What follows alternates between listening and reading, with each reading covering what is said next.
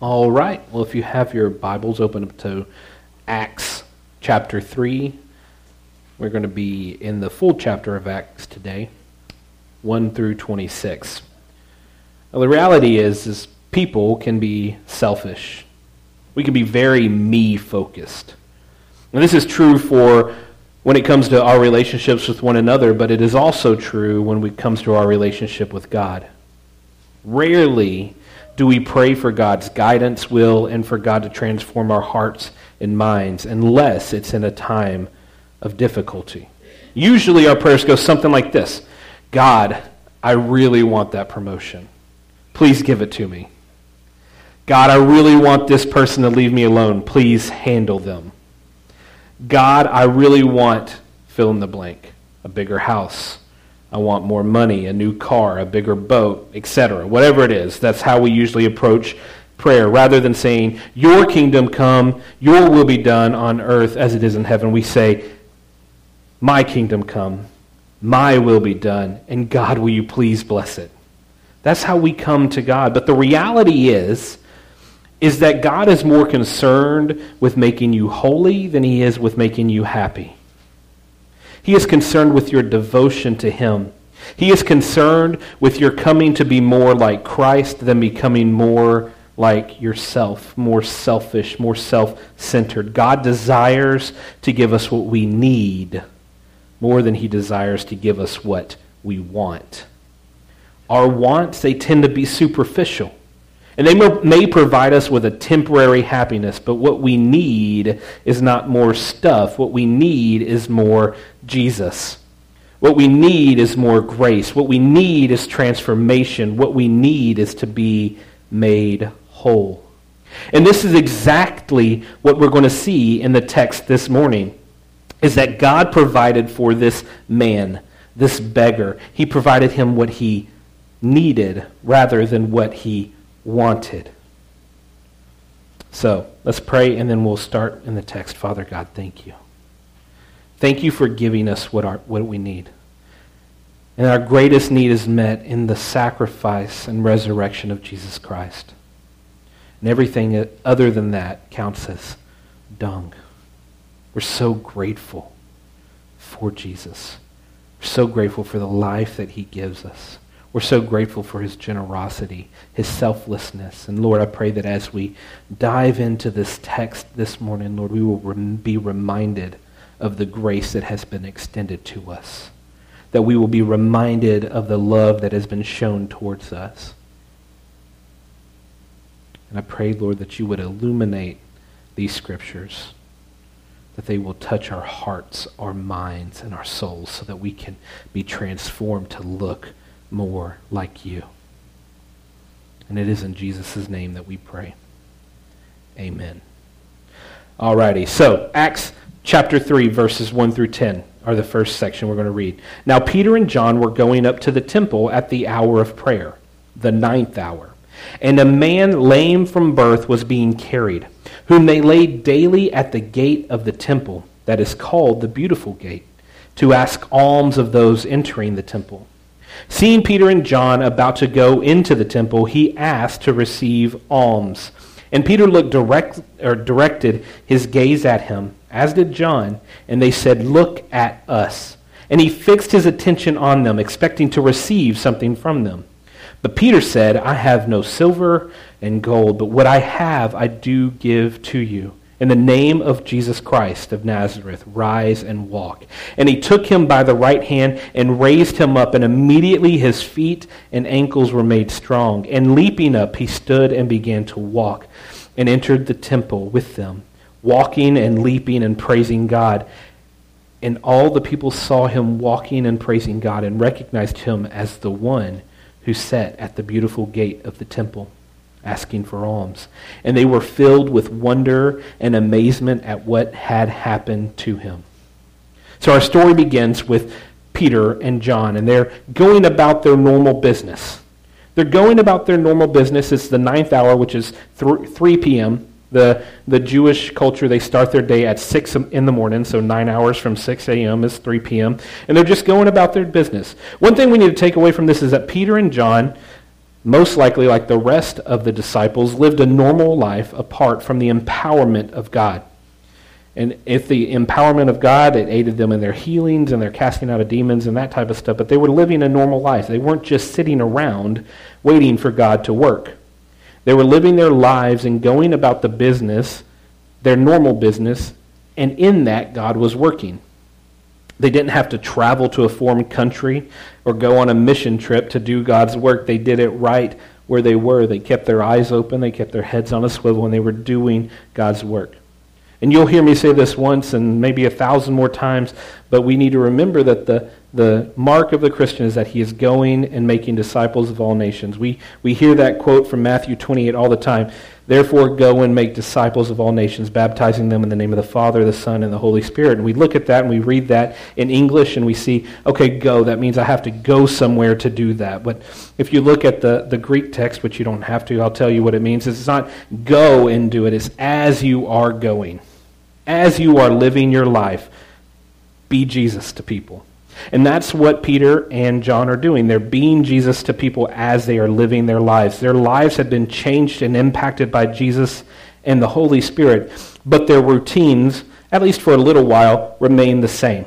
Their routines were the same. They were going to the temple for worship. They were still living in the community that God had put them in, and they were still tied to the Jewishness of their heritage and they lived their lives around those people. They didn't become monks. They didn't isolate themselves from others. Rather, they were among the people who needed Jesus. They were among the people who needed Jesus. And this is where he wants us to be around others so that we can bring him glory. Now, this time of prayer, the third hour, this is one of the three, or the ninth hour, this is one of the three times that the Jewish people would come together to the temple for prayer. This specific time was one of the two daily sacrifices that took place at the temple. So they had two daily sacrifices. This was one of them. There would be a great crowd for the ceremony. So when most people took their time to go, and the people would be able to see the result of what was about to happen because there were going to be a lot of people present, this was a prime time. This was a prime time for this beggar to get there. Because there are going to be lots of people. And the more people that were there, the more likely he was going to receive what he thought he needed, what he thought he wanted. But one of the reasons that he would go to the temple and ask for alms, one commentator says this that the rabbis taught that there were three pillars for the Jewish faith the Torah, worship, and showing of kindness or charity. Almsgiving was one of the main ways to show kindness and was thus considered a major expression of one's devotion to God. With their mind set on worship, those who enter the temple for the evening sacrifice and prayer would be particularly disposed to practice their piety by generously giving alms to the lame beggar. So as they're approaching the temple, they're reminded of what they were told to do, which was to be generous. Then we're introduced to this beggar. So Peter and John are walking along, and we're introduced to this beggar, and we see that he was lame from birth. We find out in the next chapter, in verse 22 of chapter 4, that he was lame for over 40 years. Now, 40 years, this guy's old, right? Not by our standards, but by Jewish standards in, in the first century. 40 years old, man, you are old. And since he came out of his mother's womb, this is important to, to show you because it shows that there's no way that he is faking an injury or an ailment. He's been lame forever. It's showing us that what is about to happen is truly a miracle. He wasn't just some guy planted there or a prop used by the apostles to gain notoriety. He was known and seen at this gate daily, every day. He wasn't there on accident. It wasn't a coincidence that he was there at that time. He was divinely put in that place so that God could be glorified through this healing. So for the last 30 plus years, he was dropped at that gate, at that same place, so that people would see him and people would know that he was lame. And the sovereignty of God is at work because people would know that he had this ailment. And on this day, they would see a miracle. On this day, they would see something miraculous happen. He didn't get to the temple gate alone. He had to be brought there. He was carried there, presumably by friends and family. There were people there who, day in and day out, carried him to the gate so that he would be able to have some sort of income. He was a staple in that community, and he was relying on the kindness of others to provide for him. He was regularly seen and known by those present. He was, he was laid at the beautiful gate. This is important because the beautiful gate is an entrance to the temple courtyard. And it's described as Josephus, who was a, a Jewish historian in the first century, as being made of Corinthian bronze. And it was more beautiful and ornate than all the other gates that it far exceeded in value those gates that were plated with silver and set in gold. So this wasn't some ordinary puny gate. This was a gate that was beautiful, and it was so big it took 20 men to open and close it. So it was a big gate, and here in the beauty of the gate, we see the beauty of the gate, but what we're about to see pales in comparison. That beauty of the gate pales in comparison to the beauty that's about to be displayed. That is where the beggars sat day in and day out, watching people worship God watching people walking to the temple to accept the, the sacrifice and forgiveness for their sins. He was watching from the distance. And he was broken and he was hopeless and he was relying on the generosity of others. And this man was in a fantastic surprise. So rather than walking, he was or watching, he was about to be participating in God, the worship of God. And there's something special about beggars. There's something special about them because they always knew know who's going to give them money. They always are able to find the person in the crowd and lock eyes with them and say, I know that person's going to give me money. They've been doing it forever, right? They know. And so he sees Peter and he sees John, and they look like those type of people. They look like those type who are generous and ready to help out. And they had a certain look or a glow about them. It was Jesus. But so he asked them for alms. Now, this isn't a direct correlation, okay? But it reminds me of being at a baseball game and watching the guys walk up and down the aisles, the baseball game, go, popcorn, get your popcorn here. This guy was saying, alms, I need your alms, give me your money, right? Um, and Peter and John, what they do is they respond and they demonstrate a incredible compassion towards this man. They say, hey, look at me. Look at me in the eyes. Right? Focus on me. Stop looking around and focus on what is about to happen because what is about to happen is going to blow your mind. I'm not sure if you've ever been around beggars, but I would tell you that, especially if they are well known, like I, I, think about the beggars on the on the side of the streets or in subways, and people will walk by them. They'll drop money in a hat or they'll they'll hand them money, but they don't ever look at them. They don't ever make eye contact with them. And they definitely don't ask for their attention. Hey, look at me. Look at what I'm about to do. They don't ask for their attention. It's uncomfortable, it's awkward, and it's taboo. But t- Peter tells this man, Look at me. I want you to know that you are not a prop or a fixture or an annoyance, but you are a person. And you have a name. And I see you, and God sees you. And he, you are a person that God loves. He is broken. You are broken and you need healing. So Peter says, Look at me. Now remember, Peter and John had just gotten off this high. This high of seeing 3,000 souls saved at the preaching of one sermon. But this one man is just as important as those 3,000 souls that were saved. This one man is cared for. This one man is cherished. This one man is being sought after by God. So this man looks at Peter and he looks at John and he's looking with, at them with the expectation what are they going to give me? He's probably thinking they're having me look at them. They look like they're generous. I'm about to cash in. It's about to come. The money's going to come raining down. And then immediately, he's disappointed. Because what does Peter say? He says, I have no silver or gold. Then what are you doing here? Why are you having me look at you? Why are you having me focus on you? You, you came over to me, you know I need money, and you tell me you don't have any. I can only imagine that's what's going through this man's mind. You come to me, you tell me to stop asking other people for money, you tell me to stop doing what I need to do to be not broke, It's ridiculous. But Peter has something more magnificent in mind. Peter has something greater in mind. See, Peter sees through this man's perceived need, and he sees the reality of what he needs. He sees that he needs healing, restoration, and wholeness. The beggar thinks he wants money, but there are things that are more precious than gold and than silver.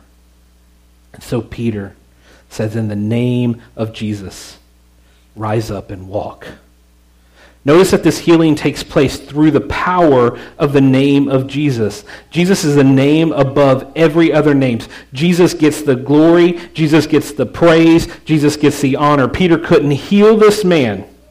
John couldn't heal this man. No individual could heal without the power of the name of Jesus.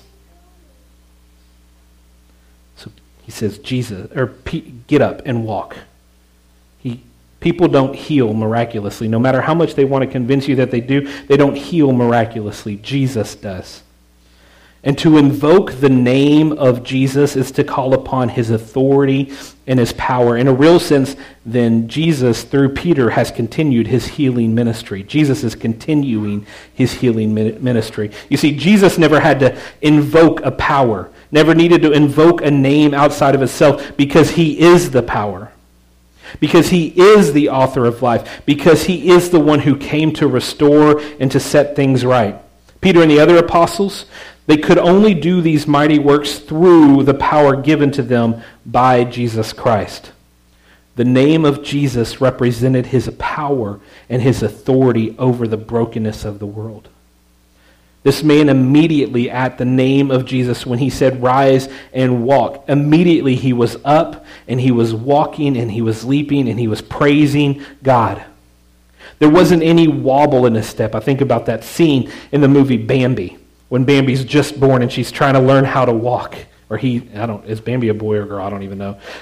Okay, Bambi's trying to learn to walk and she's wobbling her knees all over the place, right? She can't get her step. But this guy, immediately after 40 years of not being able to walk, is immediately walking. And he's not just walking, but he's leaping and he's praising God. He is immediately made strong. And what is his response? His response is to respond with goodness and graciousness towards God through praise. He was probably pretty loud in drawing attention to himself. He just, he's walking, he's leaping, he's, he's saying, hey, look at what God's done to me. Have you ever been in a crowded room? Somebody starts walking and leaping and, and shouting to God? It'd be awkward. It'd draw your attention for sure. Even in a church, it draws like cross glances. Hey, what's going on over there? But he was doing, and he was doing this in the temple.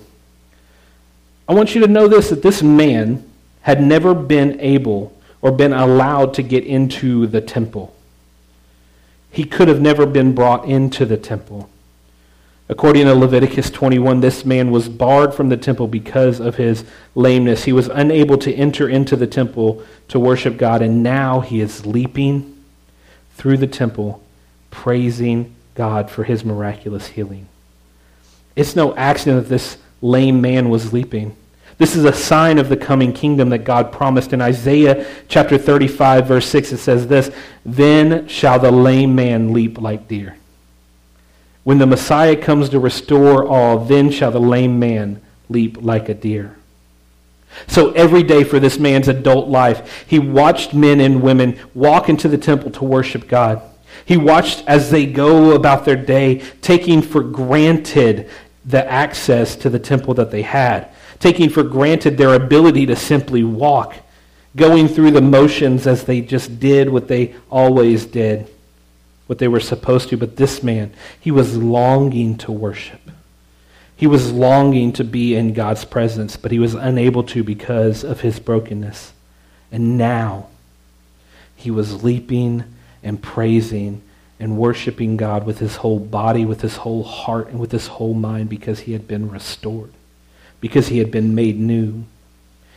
Those who saw this man were filled with wonder. They were filled with amazement because they all recognized him. They all knew who he was, that he was that lame man that had been there my whole life begging for alms, and now he is praising God. They all knew how helpless he was. They all knew that he needed rest, or that he needed to be restored, that he was broken, and they saw that. Something miraculous and marvelous happened at the temple that day. A man that had been lame since birth gained restoration and healing by the power of Jesus' name. And he was restored because God saw him. God saw his need and provided for him. God loved him deeply and knew that this event would be used to bring more glory and praise to God alone.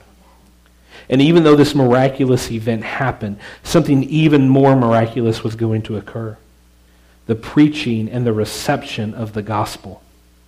This miracle led Peter into a new opportunity to preach the gospel to those who are present. So in Acts chapter 3, verse 11 through 26, this is what we see.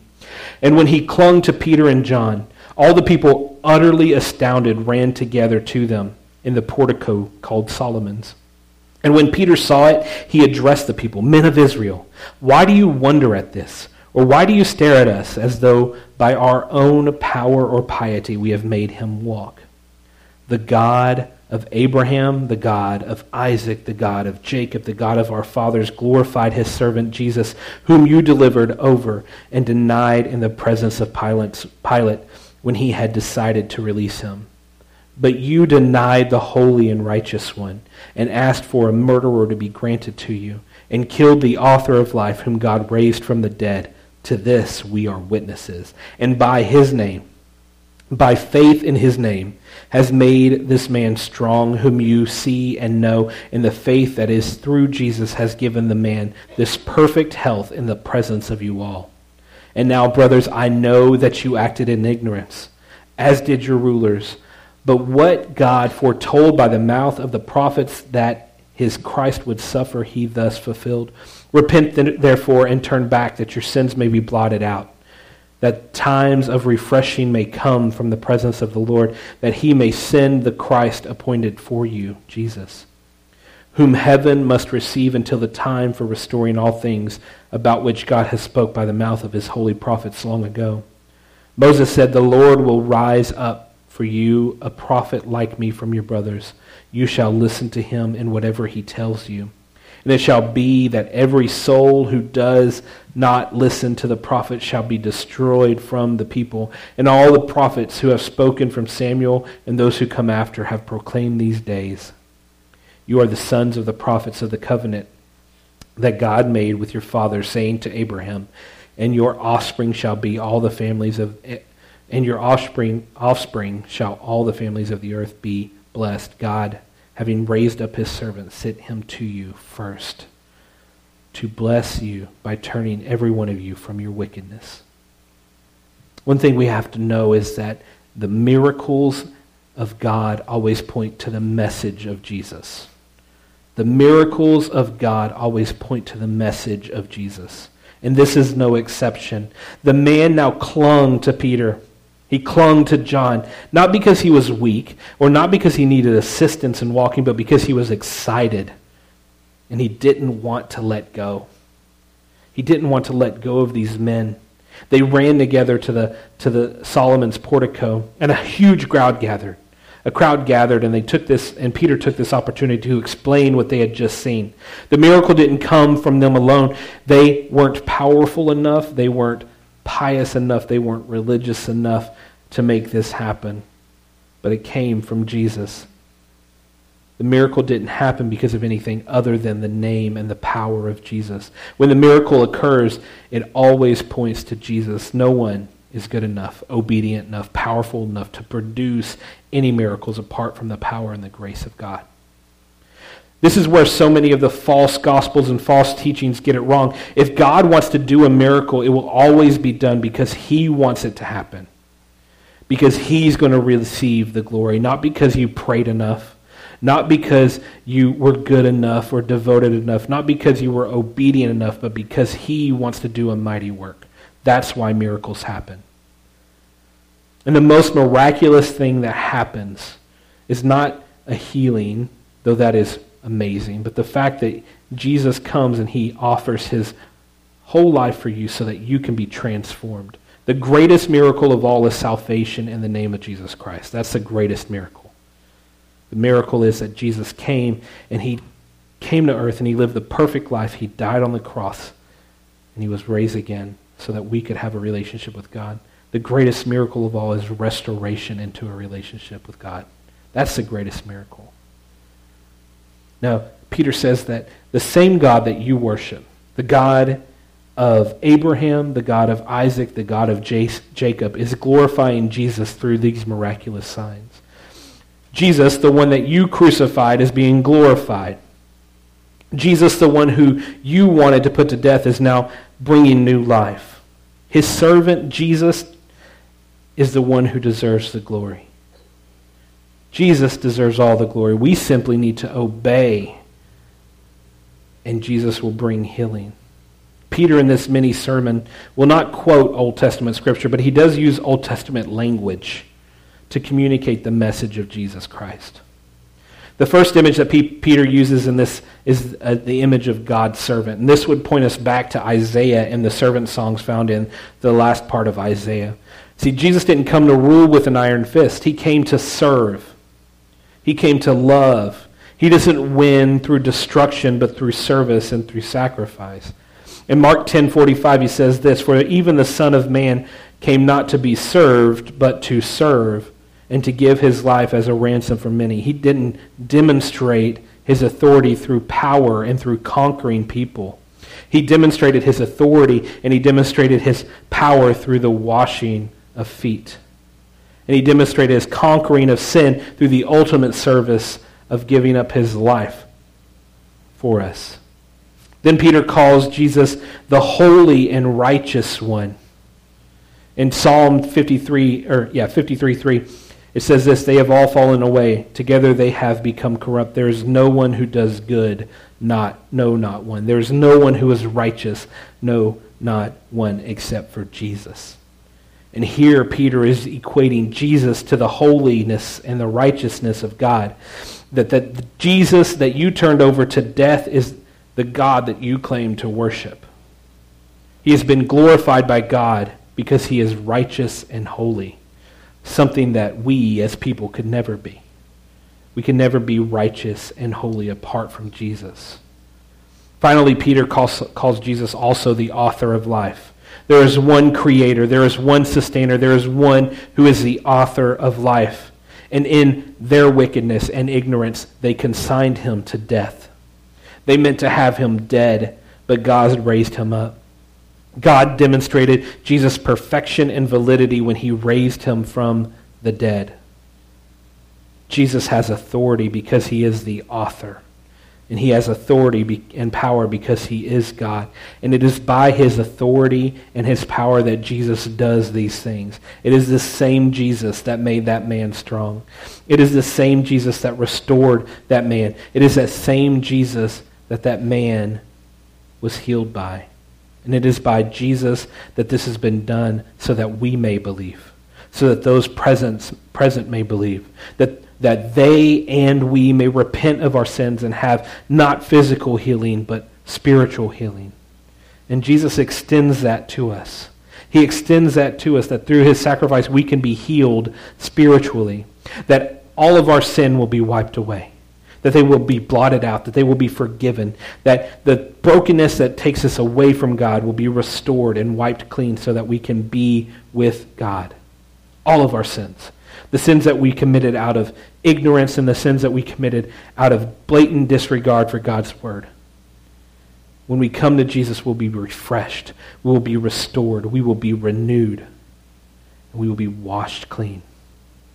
This is what the prophets of old talked about. This is the new heart that we have been promised. This is the fact that we can be made new. We can be washed clean. That we can be made whole. Jesus came so that he could bless all people and restore them to the goodness of God. And he's crying out to people today. He's saying, Be renewed, be restored. Find your hope, find your joy, find your restoration and peace in me. This servant, Jesus, came to heal. He came to restore. and he came to transform and save the lost. And this is as true for us as it was for them. Jesus came to save people. Jesus came to make a new people for himself. Jesus came because he wants you to know and love him. He came because he wants you to have a relationship with him. And if you aren't a follower of Jesus, he wants you to know that he sees you, that he cares about you, that he loves you. He's calling you to a life of union with him. He wants you to repent of your sins. He wants you to, to love and follow after him. We need to recognize that we need Jesus. We need to recognize that you are sinful, that you need forgiveness, that you need Jesus. And He's offering that to you. He's calling you to Himself. Will you answer Him? Will you respond to Him in humility? Now, if you are a follower of Jesus, how should we respond to this text? How should we respond to what is happening in this story? We don't see people renewed like that, but how do we respond? Well, one of the ways that we respond is we care for those who are hurting around us. Open our eyes, look around, focus on things other than yourself. Don't have your head down in your phone, but look around and see those who are hurting. Don't be caught so, so caught up in our day to day life that we miss what's happening right in front of us, that we miss those who are hurting right in front of us. There are hurting people all around us. So, what do we need to do? We need to care for them. We also respond by telling other people about the good news of Jesus Christ, the good news of the gospel that even if they don't want to hear it, they need to hear it. They need to hear about the good news of Jesus. And it may cost you something. It may cost you something. What's going to happen in chapter 4, which we'll talk about next week, is Peter and John are going to be thrown in jail and thrown before a tribunal, and they're going to be persecuted because of their belief and because of their proclamation of Jesus. But another 5,000 people are saved because of the proclamation that happens this time. So the proclamation of the word does come with consequences, but they're good consequences. Sometimes we can be persecuted, but there's those are bad consequences, but they're good consequences that some people are saved. Not everybody, but some will be. But even if people don't think they need to hear the gospel, they do. And we need to be the ones to bring it to them. Remember the name of the one who saved you, Jesus Christ. Rely on him. Praise him. Love him. Be devoted to him. He has all authority. He has all power. And he has granted you access to that power as a faithful follower of him. This is what one pastor, John Piper, says about Jesus' authority, and I just had to, it's just amazing.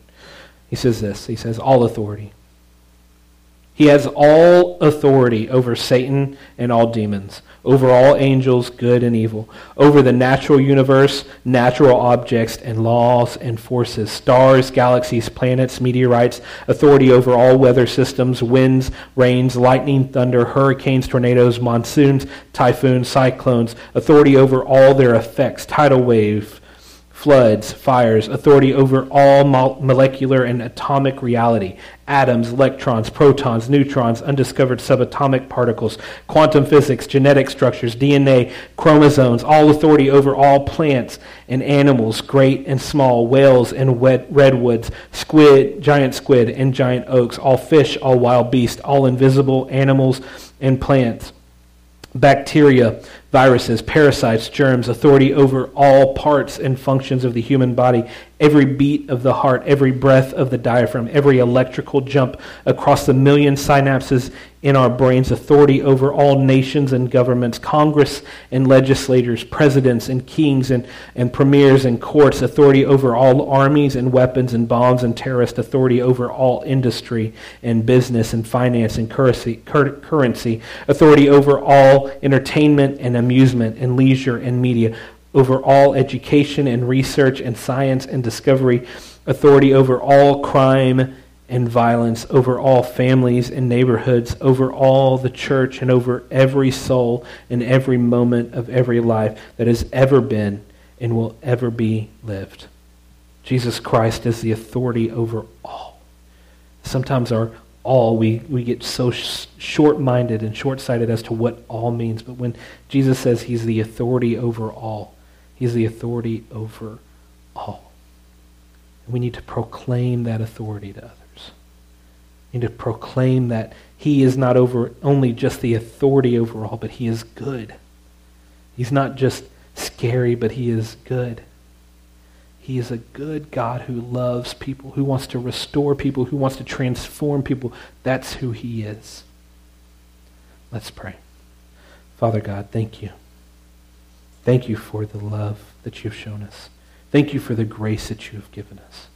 Thank you for the fact that you are overall, that your authority knows no bounds.